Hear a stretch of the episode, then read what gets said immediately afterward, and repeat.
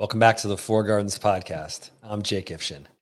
The Four Gardens is an approach to cultivate a life of balance, joy, and abundance by focusing on four key areas.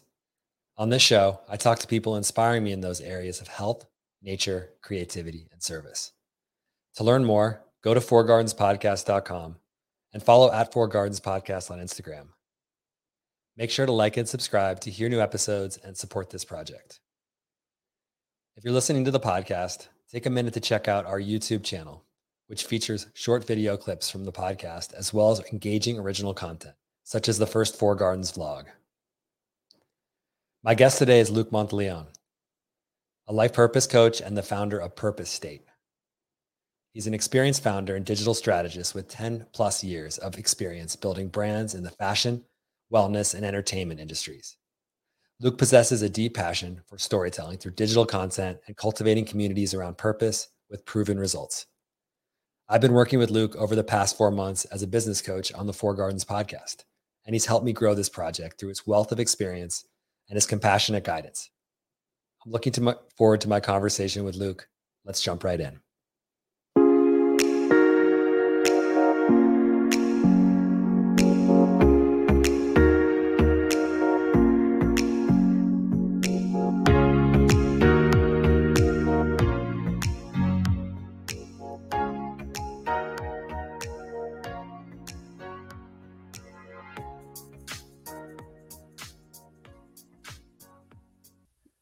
Luke, thanks so much for coming on the podcast today. My pleasure, Jake. Thanks for having me. Yeah, I've been excited for this conversation as you've been someone who's really supported my work and finding my voice with this podcast. And not only that, but helping me get the word out and the message out around self cultivation and the four gardens. So thank you for that. Absolutely, brother. It's been an honor to support you. And I'm just so excited at what's really unfolded with Four Gardens, podcast, and and the whole community that's being built here. Yeah, I've really felt you rooting for me all along the way and celebrating each milestone we've had since we started this collaboration.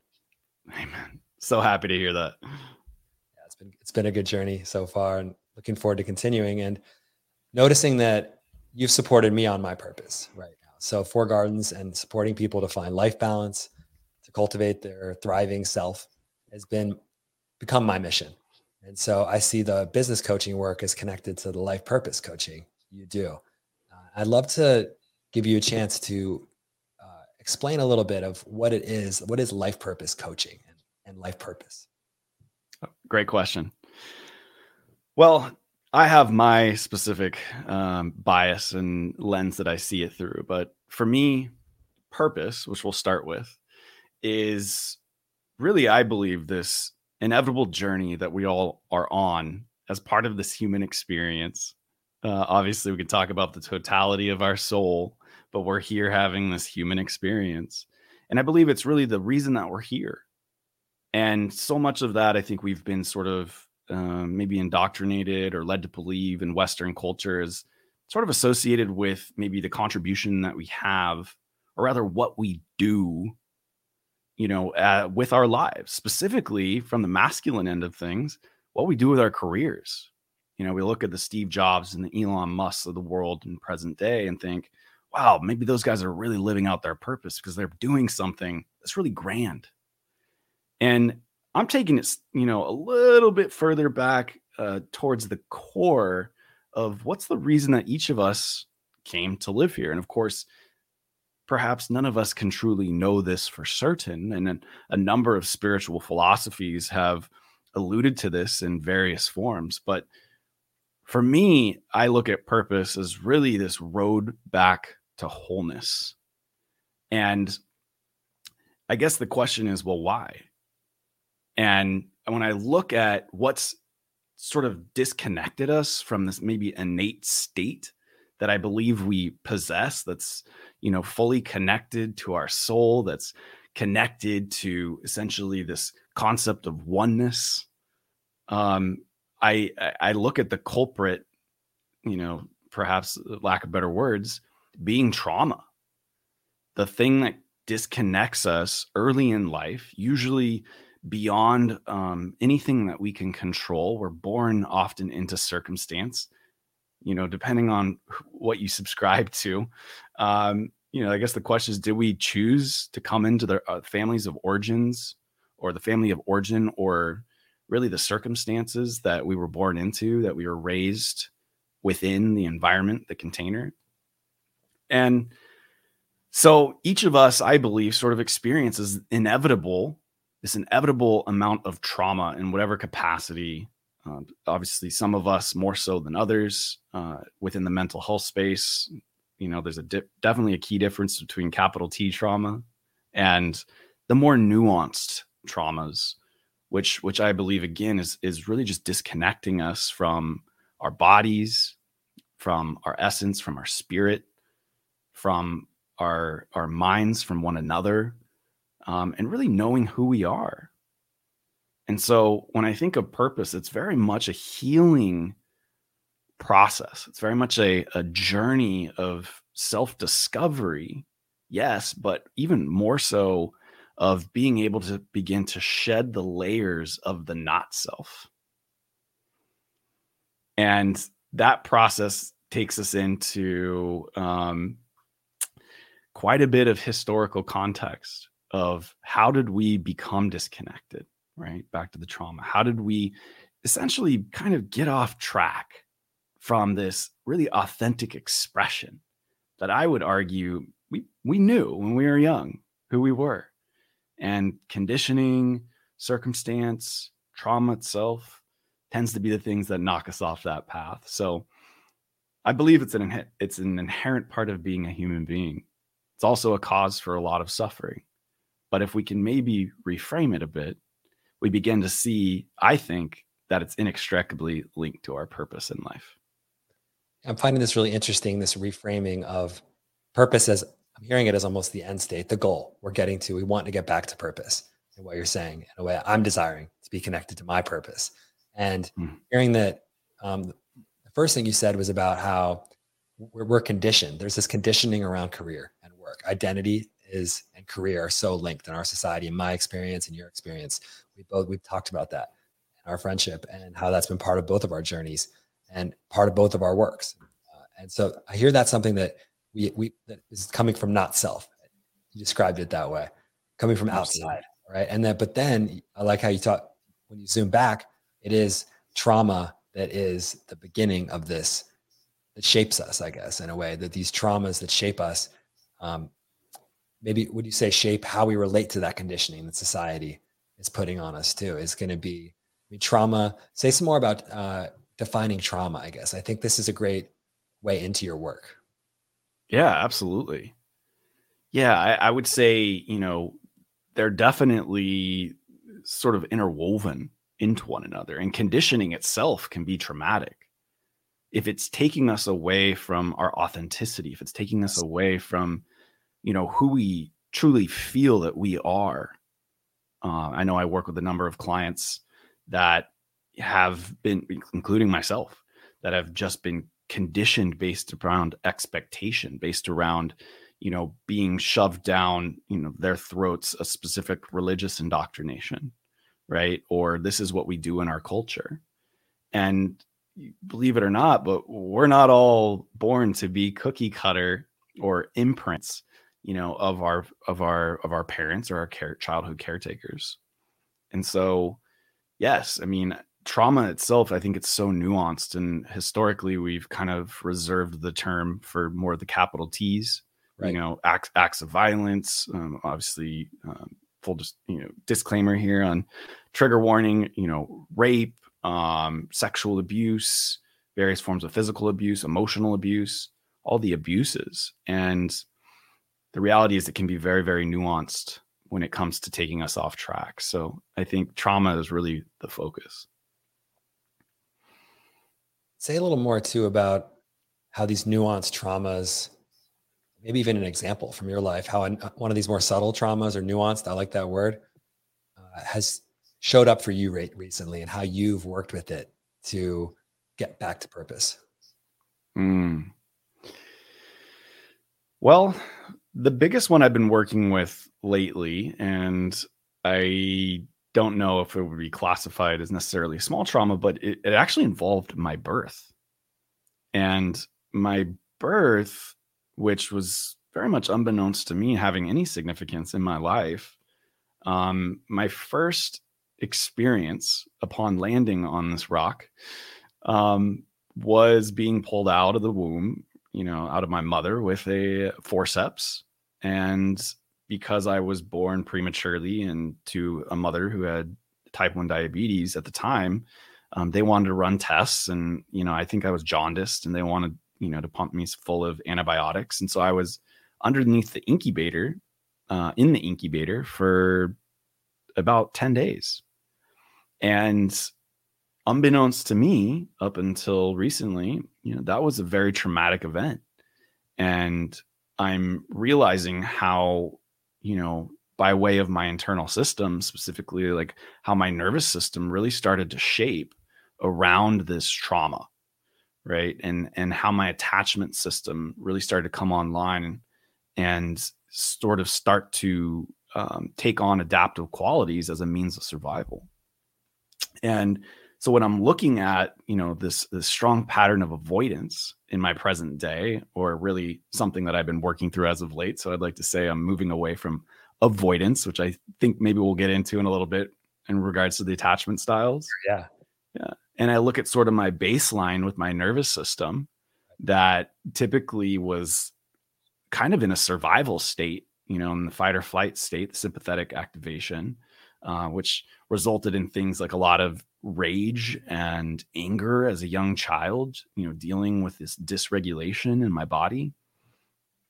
You know, I start to understand why I was the way that I was or why I am the way that I am.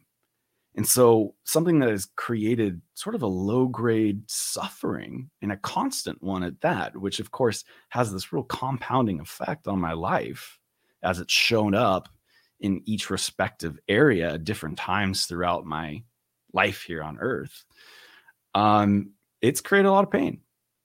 And so without me knowing that which of course very few of us if any of us we're not supposed to have really any explicit memory of our birth itself um this kind of thing was very much existing far beyond my cognitive faculties you know my my my uh, explicit memory.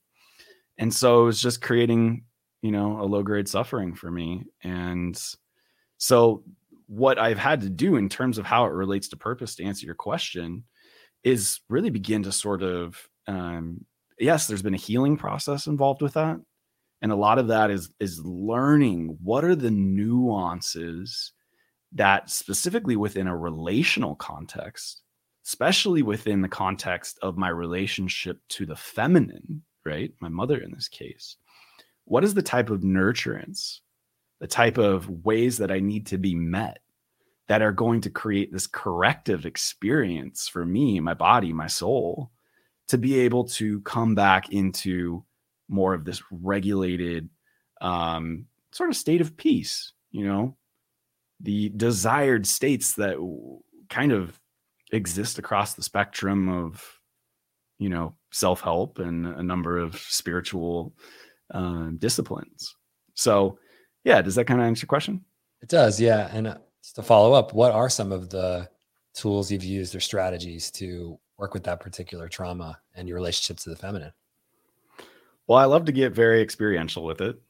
Um, i've actually had some uh, wonderful sort of mentors and guides along the way that uh, are very well attuned. They're very, I guess, well versed in attachment theory and a number of other somatic, you know, somatic experiencing and embodiment practices. And so, you know, things like attuned touch um, from the feminine, uh, being just supported, you know, being in relationship with a secure attachment from that was that that is of the feminine, a woman in this case, um, has been incredibly healing as I've navigated um, some of the ongoing insecurities that I've faced, specifically around you know my professional pursuits and really going out into what historically has felt like risky territory. Um, I've had that secure base in these sort of strategic spiritual mentors and partners where they've been able to not only attune to my needs, but they've really begun to show me what's possible in terms of asking for what I need. And that's made really all the difference for me um, because I'm getting what I truly need to to evolve in that capacity.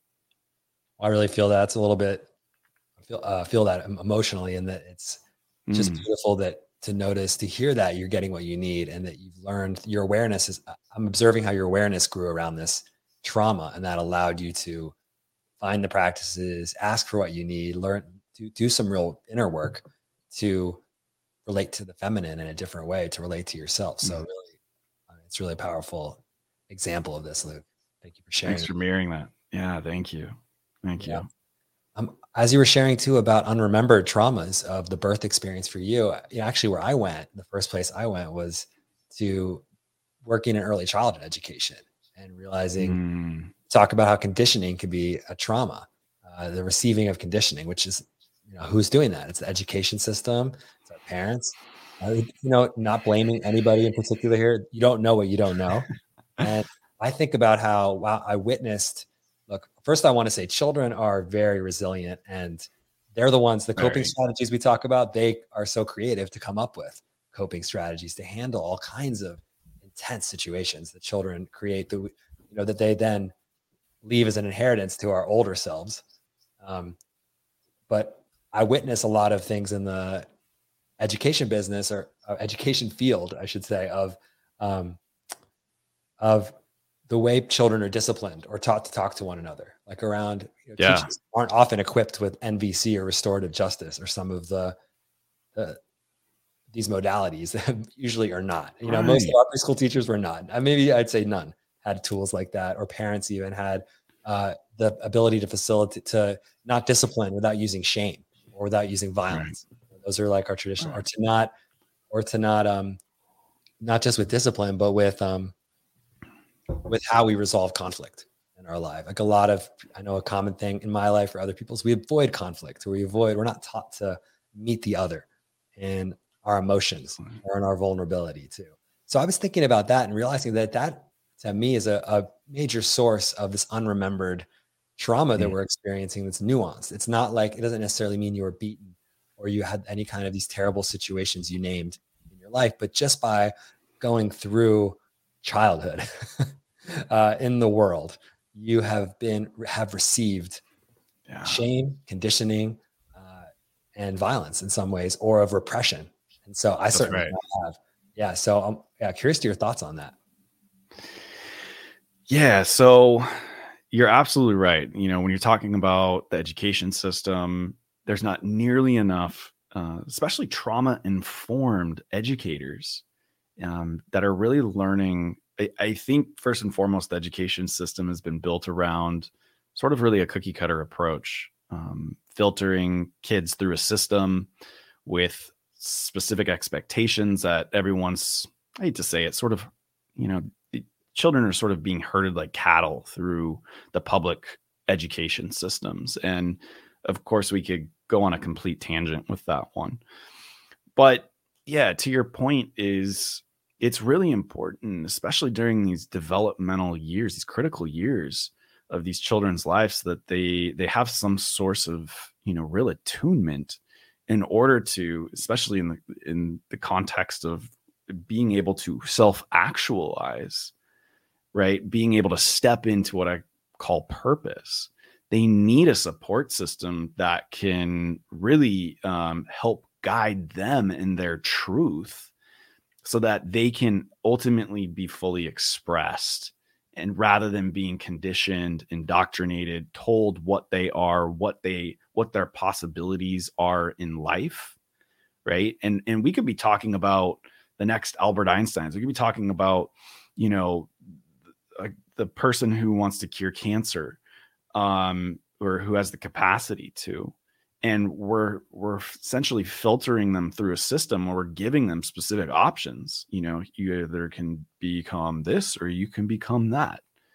And i think eh, logically speaking you know maybe there's some merit to it But when we start to talk about the nuances of trauma and really the the the intricate nature of the soul of each of each of us human beings who I believe is unique in our own capacity um you know that requires a whole different approach. Let's just say i don't think the public school system has the bandwidth to be able to accommodate that which is which is challenging because you know in, in, today's society is we're really kind of expecting these teachers these educators you know you even in this case to almost be this um you know sort of parent like figure for these children because they're spending so many hours together. And us as human beings we're can we're just can we're getting less and less time and therefore less and less energy and bandwidth to be a parent to be able to show up in those really really important ways. Yeah. i think you've really accurately diagnosed the challenge that parents and teachers both face now in today's systems. I do think that was uh, spot on. And i also think this intricate nature of the soul that you named too this um, way humans have been limited. I feel like we found a common ground here with you know, Four Gardens and Purpose State of how do we how do we cultivate the expression of the intricate nature of the soul? To cultivate that is my question. Coming to purpose, back to the deeper purpose of that soul, is I feel like a, a one way of posing like around your work too. Very connected work we're doing, yeah. and I think that we're inheriting some of the. This is one reason I'm so fascinated on trauma now too, and conditioning is that when we're thinking about guiding people and supporting people, we're dealing with the inherited conditioning and traumas that if we're not aware of the systems that are causing that uh, and how those systems actually impact different people of different backgrounds and privilege in different ways, then we can't really support people, or really offer methodologies and systems and guidance to help people really thrive and really get into purpose and be their full self. And so I just really thought that was uh, well said. Oh, you're so right yeah, it's so important that we have context to really be able to relate and empathize in order to guide these souls um, really to their unique, authentic expression. And that takes a lot.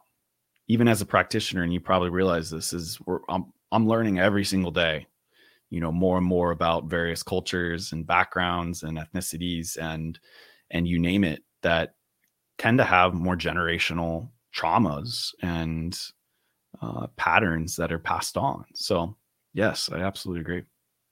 Talk a little more about if you're open to sharing how you've your journey to purpose. So, how you came to purpose state and what really brought you some of the key moments in your journey that brought you to this awareness that purpose state is your purpose.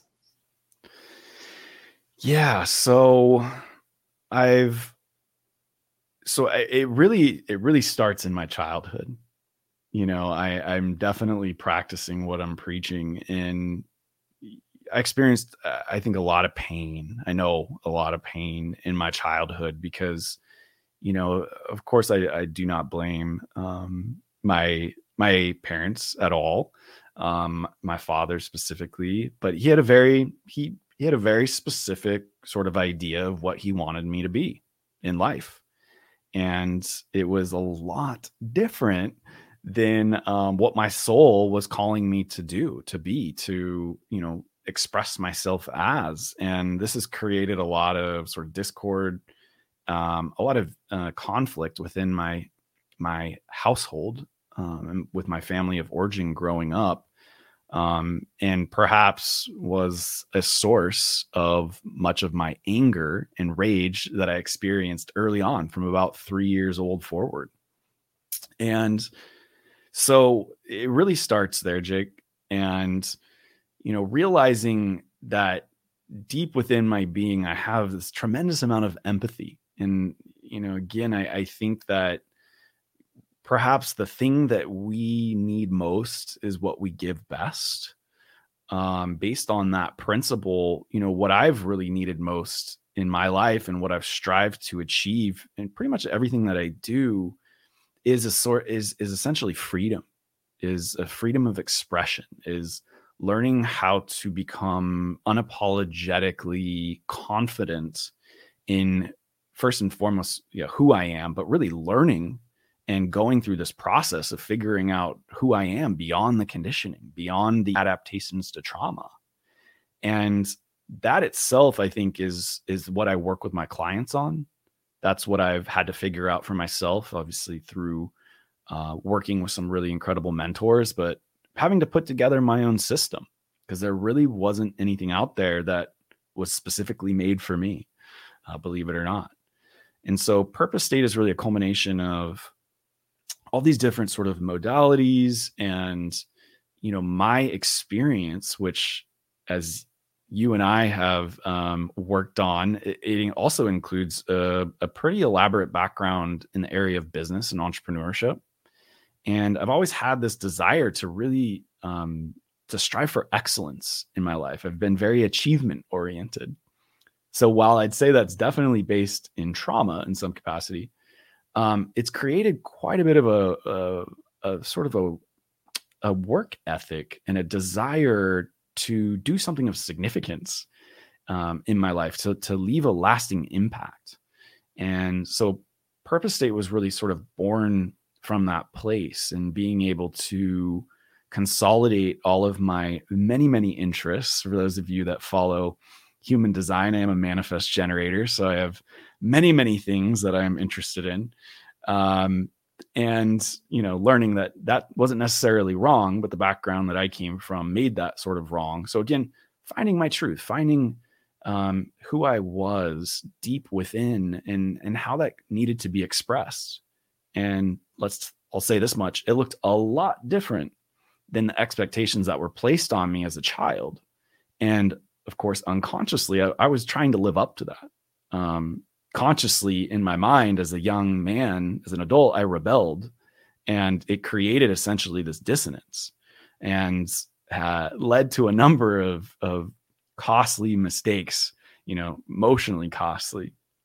But now I get to help my clients um, through purpose state navigate these this sort of inevitable process of sort of shedding the not self so that the the core essence of this unique human being can come forth in an environment that supports that person to be self-actualized and fully expressed. So hopefully that answers your question. I know there's a lot to it. That's a that's a great great answer and i i've one part a couple parts stuck out to me that i want to revisit which are about you uh, describe yourself as a person with deep empathy, which I, I would agree with. I, always felt your empathy and that being a strong suit of yours. And thank you. And also your business background too. You started a number of companies and you've done a lot of work in business and entrepreneurship. And I, I'm just like, I feel this curiosity coming up around how to balance deep empathy, which can be very tactically advantage advantageous to be, have empathy, and it can be very crippling to have empathy too, right? It can be limiting. And actually, a lot of people who don't have a lot of empathy are rewarded in the business world because they're willing to fire a lot of people or cut a lot of costs or do extractive things to the environment. And that's what I would describe as non empathetic to other beings to do those kind of actions. So, Absolutely. wondering how that has been been in your business journey, how you found I, I see the end point here as where you are now, holding a lot of empathy and business unified together here in your business, but that journey too of of and how you see that as weaving? That's such a great question. Um, so yeah, it's been a it's been a journey, Jake. I'll tell you that much. I, you know, back to the trauma. I, I, I underneath this sort of very emotionally, I would almost say numb child was a very, very, very sensitive, empathic young man and soul. And so most of my life, I've been engaging in various coping mechanisms and adaptations that have moved me further and further away from, in a sense, having empathy, of having to feel that pain um, of navigating this world and and and really trying to survive and make something of myself um, not only in the environment that i grew up in but just being a human on this planet during this time. And so i've been on the extreme end where literally i felt like i had no empathy. I was following more of you know this the Steve Jobs of the world who were praised for and you know put on a pedestal for making these really executive sort of emotional emotionless decisions. Um and in reality we're, we're learning wow that's actually a, a, a pretty terrible quality um that maybe is uh has carries some value in the, the world of entrepreneurship from maybe like you know a board of directors standpoint or a shareholder or stakeholder standpoint standpoint but as far as uh, like being a, a, good human being a decent human being who especially in this day and age where if you really want to be a true leader you absolutely need empathy you need empathy i think it, it is perhaps the meta skill of our generation because we don't need more unempathetic Steve Jobs like CEOs who are quote unquote running the world because where has that gotten us? Look around us. Not been good. It has not been good. So we're looking, I think, for very heart centered leaders to step forth. Um, it has been a process for me to to reconnect with that deep well of empathy that I possess. I find myself crying on the regular, um, just expressing some of these repressed emotions that have been there since I was a you know a toddler uh, and before. And um, it's really, I think, helped me soften in such a beautiful way that I'm able to to meet my clients um, and my colleagues in ways that really contribute to their self actualization, to their um, greatest performance, if we want to call that, uh, both in their personal lives and their professional lives. So I think it is of immense um, importance. And I imagine your question. Meet yourself too with those qualities. And meeting myself. Yes, thank you.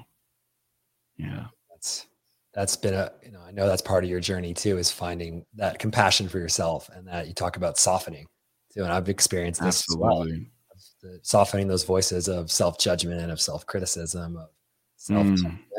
too is um, when you do self hatred, self hatred. Yeah, it's a big one. Yeah, it's part of it too, and I'm also inspired to help support those leaders rise up too that are going to lead with absolutely that vision. Absolutely, and we need to support one another. Yes, it feels like in some respects we are working against um, sort of the status quo in the business world. We are. Right? Yeah. Yeah, there's a toxic masculine culture. We could definitely say that you talked about the numbness, it wasn't your word, but the lack of empathy, which I would say the, the numbing of the leader of the man, of uh, um, this impression of the leader as, as cold and as calculating and uh, not mm. fun feeling. Uh, and at least there's been some cultural blowback against that, cultural backlash against leadership that way, but it's still far too too weak. I think we need more.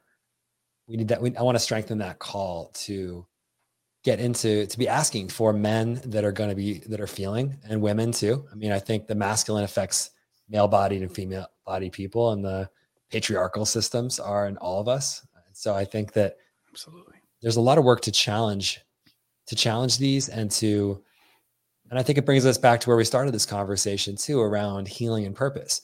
You know, you see every every company now has its mission statement yes. its value statement. It has to. There's an expectation that a company is going to have values. And there's a lot of greenwashing and a lot of uh, a lot of chicanery going on and performative oh, yeah. uh, value signaling type stuff. But at the same time, there's there's something real about that that is growing of the idea of transitioning these organizations to out of that as or like transitioning them into something new that needs to happen right now. Yeah, absolutely. It's definitely a start. it's a start.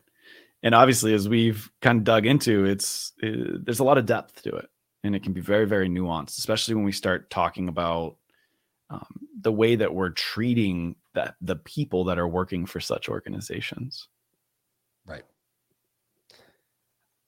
Yeah, I think that's that's it. I know that you work with people involved in organizations and large organizations and interacted with these kinds of, you know, these are the um, everybody's interacting with large governments, large companies in, in their in their day-to-day lives. I know you are too. And uh, I think about um, just people who are coming to this podcast and want to start deepening into their purpose, asking these questions. Maybe they're not yet ready to work with you too, but they're at the point sure. of just wanting to come out of this interview and this, listening to this and um, start to start to do that self exploration, that self awareness journey that you've been on. So, where are you? Yeah. What are some of the, the key tools to start learning about trauma and to start getting towards purpose? Definitely. So, I'm going to first and foremost um, plug my free masterclass Please do. that is on purposestate.com forward slash masterclass if you want to go straight there. And that is, um, that's a great resource because I've actually been able to really track back and and be able to create a concise explanation of how I believe that trauma itself and this conditioning is directly correlated and inextricably linked to our purpose in life. Um, on that note, you know, I really think that so much of this, like our purpose, goes hand in hand with really self discovery. And I think kind of the paradox that I was referring to earlier is that it's not as the first and foremost the steps towards self-discovery are releasing the parts of not self shedding the parts of not self by way of excavating those pieces that have been conditioned and projected onto us um, that are taking us in the wrong direction they're taking us further away from our authentic expression so i think that that's a really um, foundational piece of of really finding your purpose, of living your purpose. And a lot of the stuff that you're doing, Jake, with Four Gardens of um, of digging into these various parts of our lives, of you know the journal prompts and the community based mirrors and you know the inquiries that you're presenting with you know getting people to really be self reflective and um, you know, that goes a long way. That goes a really long way. So just continuing to inquire within, um, obviously, you know, meditation, acts of stillness, uh, removing ourselves from the noise. You know, a lot of that noise is just continuing to reinforce these beliefs or these sort of ego constructs that aren't even ours. They're not ours at all. They're a result of trauma, they're a result of conditioning, they're a result of the society, the environment at large that we've grown up in, that we've been a part of. Um, so so much of it is just cultivating awareness. And I think that's Four Gardens Four Gardens does such a great job with that. And also yeah. in my masterclass, um, yeah, and the journal that I um, I'm also offering for free on my website uh, there's a lot of great questions in there that are going to start pointing you in the right direction. I highly recommend that too to do that work with Luke. Check out his website linked in the description below. And yeah, I'm thinking too of having all these tools now and all this knowledge um, you've acquired. I mean, you really, I've learned a lot from you. And you've, uh, I know you made it a focus of your life to do this work and healing and purpose work. And I think, you know, we were talking about our younger selves earlier I feel like curiosity coming up of what would you say to yourself at a different point in your life now that you have the tools that you have now and the experience. And you could pick any point. Maybe you could say five years ago, maybe 2016. Because I saw that in your story that that was a sort of pivotal transition time. What would yeah. the messages be that you would give to that younger Luke? Yeah, I think first and foremost, I would just really love to to meet him with a lot more softness and compassion um taking these pressures speaking of conditioning off of him that were projected through his childhood through the various influences that he had as a young man as, as a child um, this sort of expectation to perform to achieve you know the, those things they led to burnout. And in 2016, you know, my nervous system was shot. I felt I was definitely in my quote unquote rock bottom.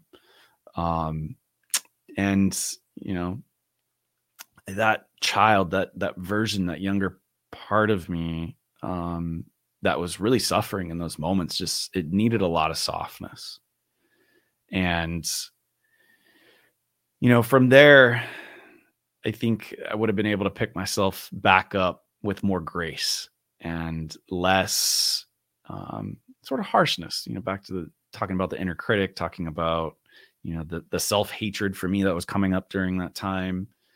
And yeah just giving myself permission to just be to really accept to, to know that right where i was at that moment was exactly where i was supposed to be.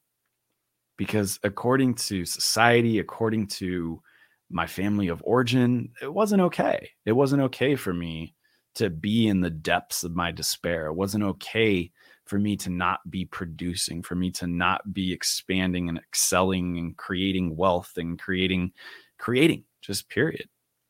And you know I, i've would hope that younger version of me really know that this is a generational pattern generational um, curse if we want to call it that that has been there long before me and it hasn't worked out well for those that, that have come before me and so i would really love to bring it a higher state of awareness around these things that i've been cultivating ever since through the personal work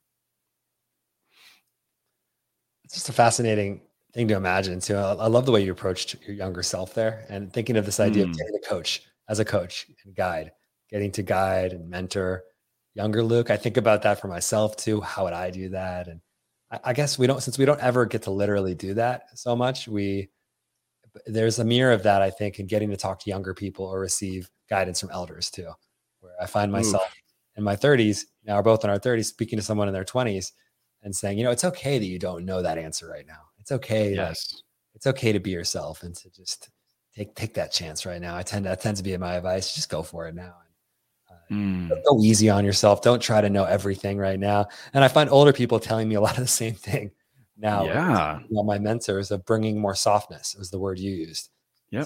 That self talk, exactly. self awareness. So I think it's just a really interesting thought experiment there. It really is, and, and you know that type of support is what I would call sort of a secure attachment. It really is perhaps one of the most healing qualities that we can utilize in our healing journey, in our evolution of our soul, um, of this path back to wholeness that I spoke of earlier on. And of course, that comes with a level of safety, a level of um, feeling seen and understood and supported unconditionally in such a way that really catalyzes this um, authentic expression of us to come forth. And that's a really, really potent. It's so simple. And to me, I find myself being almost really sad about it because somehow, some way, it's been really lost on us as human beings. You know, according to attachment theory, I mean, at least 50%, probably a lot, lot, lot more have what's called an insecure attachment style. And, you know, there's a lot of suffering involved with those. And, you know, they don't teach this stuff in school. Well, some schools, but let's just say the average person doesn't really understand the blueprint of our relational qualities. And so to be able to have someone to mirror that back to you, to be able to just kind of give you um, a little bit more ease, some permission just to be right exactly where you are. Wow, so simple. So simple. Yet, unfortunately, not as abundant as it should be, not as common as it should be. So, it, it is truly a gift. I have really, since I've learned about attachment theory and I've been learning more from you, has been fascinating me. And it's a riddle too, especially in how it relates to mm-hmm. attraction. I found it to be really fascinating to notice how avoidance and anxious attachment styles attract attract in me. How these behaviors can we, we recreate these behaviors of our childhood, these attachment styles, and you know I'm, I'm just playing with this. I'm seeing this as this kind of map that uh, instead of pathologizing people or myself with it, the way I've been using it lately, just to be like, okay, everyone's on this map. Everyone's sort of it's like this dial on an airplane that's bouncing back and forth between full and empty, and You, you want to get it in the middle. And the thing that I've really been harvesting around this lately, around theory, attachment theory, and you've you've been reflecting this today, is that asking for what you want, knowing your attachment style, noticing when I'm feeling anxious and I am in a connection. Uh, yeah. Over the type of connection that I can ask for what I need in that connection. Hey, I'm feeling anxious. I need some reassurance here on this. I'm feeling like, hey, can, also I've noticed I can ask, hey, I've been I've been feeling an avoidant pattern in this type of relationship, whether it's business or intimate. I need uh, I need this kind of support to that's right be, be less avoidant because I'm defense being this is my defense mechanism to not deal with something very uncomfortable or scary for me, and I'm needing you and as a partner to meet me in that mm. in that moment, and I can only get what I need by asking. That's right, and for many of us, asking itself can be a very very very painful pursuit uh, historically speaking. So just commending you for even being able to speak up. And when we can really attune to one another's needs, and of course, within reason, right? Let's not pour from an empty cup. Let's not deplete ourselves. Um, but to meet the the small ask that we have of one another, it is so tremendously healing. So what a gift. And I'm so happy that you've been diving further into attachment theory. And I wish that for everyone, because I think it puts together to answer your question, um, you know, the tools to that lead you to understanding your purpose. I think attachment theory is a really big one. Yeah. I mean, so with attachment theory too, it's, I think the thing I've learned too is not to, not to just apply it to others so easily, but to really like first go right. inwards and see where I'm at on this thing. That's been my biggest lesson on it too. And when it comes to purpose and attachment theory, how expand a little bit on the connection between how that theory and purpose uh, work together. Sure. Yeah, to your point, Jake, uh, it does exist on a continuum. So just going about trying to profile someone saying, you know, maybe they have, they have an avoidant developmental attachment. I've been hearing that style, or what's that? I've just been hearing that in some circles. You know, people wanting yeah. to do that. And I think let's go deeper than that into three dimensional yeah. human beings. That's right. We're very complex creatures. So just side, yeah, definitely. Um, that's good to note there.